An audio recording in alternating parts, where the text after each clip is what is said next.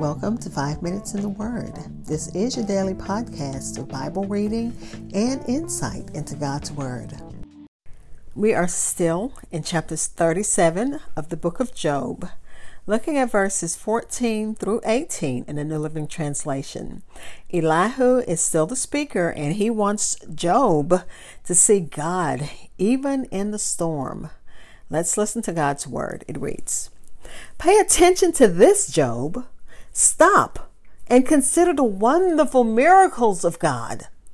Do you know how God controls the storm and causes the lightning to flash from his clouds? Do you understand how he moves the clouds with wonderful perfection and skill? When you are sweltering in your clothes and the south wind dies down and everything is still, he makes the skies reflect the heat like a bronze mirror. Can you do that? Again, this is Job chapter 37, verses 14 through 18 in the New Living Translation. And the Enduring Word Commentary titles it Elihu Sees God in the Storm. I'll be back to share insights and we'll close with prayer. Hi, this is Hope Scott. I am your host of Five Minutes in the Word, a daily podcast which spends a few minutes exploring God's Word. Thanks for listening. If you subscribe and follow, you'll know whenever a new episode drops. Also, why don't you drop me a line and let me know what you think of my podcast?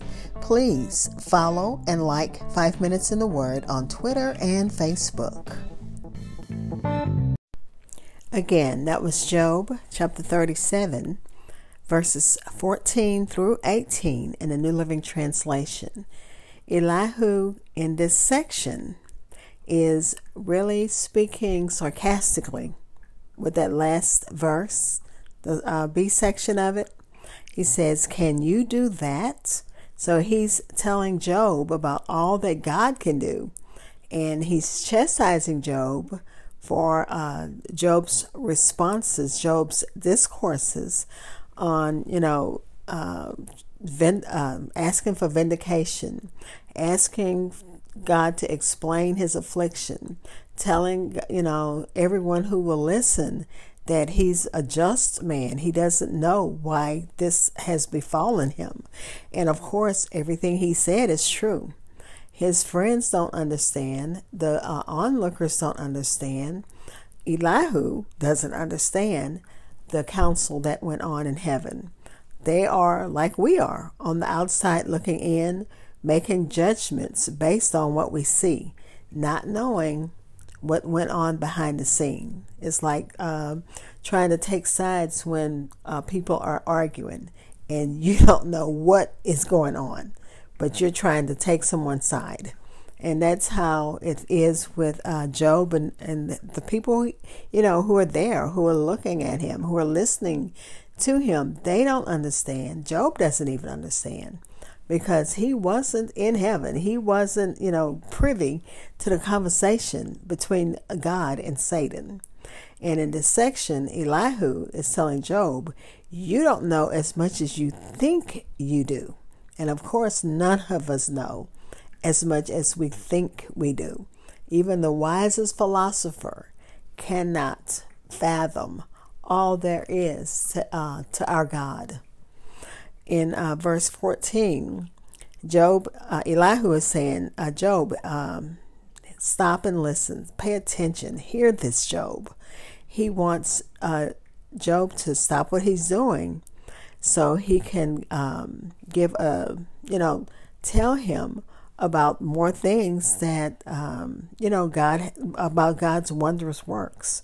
Since God is so unknowable, unknowable, Job should not try to contend with him.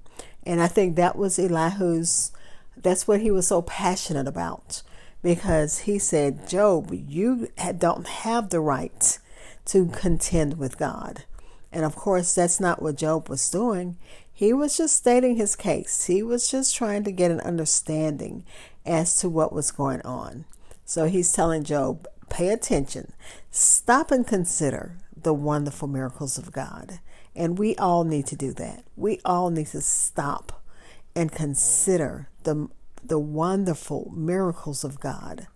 How he controls the storms, how he makes lightning flash through the clouds. We don't understand it. How he makes the clouds move. It's perfection. How the uh, clouds even keep the sun from, you know, burning up everything that cloud cover that he sends. We thank God for how he, how he has uh, his creation, how he manages his creation. Because we would know how to do it. And all of this is from the top of my head. Some of it came from the commentary. I didn't get much from the commentary, so uh, bear with me as I share my own feeble little thoughts on here uh, verse 18, the uh, Faithlife Study Bible says, in ancient in the ancient Near East, mirrors were made of polished metal, usually bronze, and the description of the skies are made um, as made of a hard substance is consistent with the language of other ancient Near Eastern descriptions of the created world. And, and let's see, verse 18 says, Can you make the skies reflect the heat like a bronze mirror? And we know that the skies, um, I'm not a meteorologist. I don't understand science all that well, but I know that when the sun is shining, that it does give off heat. Even on a cold day, when the sun is shining, it gives off some some heat to warm us.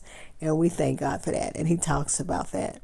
That when it is sweltering, when you are sweltering in your clothes, the south wind dies down and everything is still.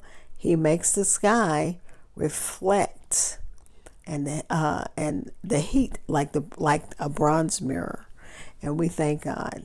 Again, y'all forgive me because I had to go from what I know on this. I did not get much help from the commentaries. But let's pray. Father, as I pray every day as we go through the book of Job, help us to understand what you want us to get from this book. And from this section where Elihu wants uh, Job to know that you don't know as much as you think you do about God, and neither does any of us. We don't know as much as we think we know. And the things that God does, there's no way we can do it. And that's what he asked Job. Can you do that? And of course we can't because we're not God. And we thank you, God, for your power, for your majesty, for uh, your creation. Father, clear away any distractions that will keep us from hearing from you. As Elihu told Job, just be still and listen. Be still. Be stop and consider the wonderful miracles. That's what he said. Stop and consider. And God, uh, thank you for the times in our lives when you've made us stop and consider. And God, let us hear from heaven and help us to pray with discernment. God, we know that there are so many needs and so many, even in our family, as we try to make um, provisions to move my brother from Tennessee as other things are going on with other parts of our family. God, you know what all the needs are. We know that you are a prayer hearing God. We know that you can answer and you will answer prayer. And we thank you in advance for your answer. God, comfort us where our hearts are weak. Strengthen us where we are, um, where we're weary. Um, Bless those who need you in a special, mighty way. Amen. Thank you for spending time in God's Word with me. Be blessed.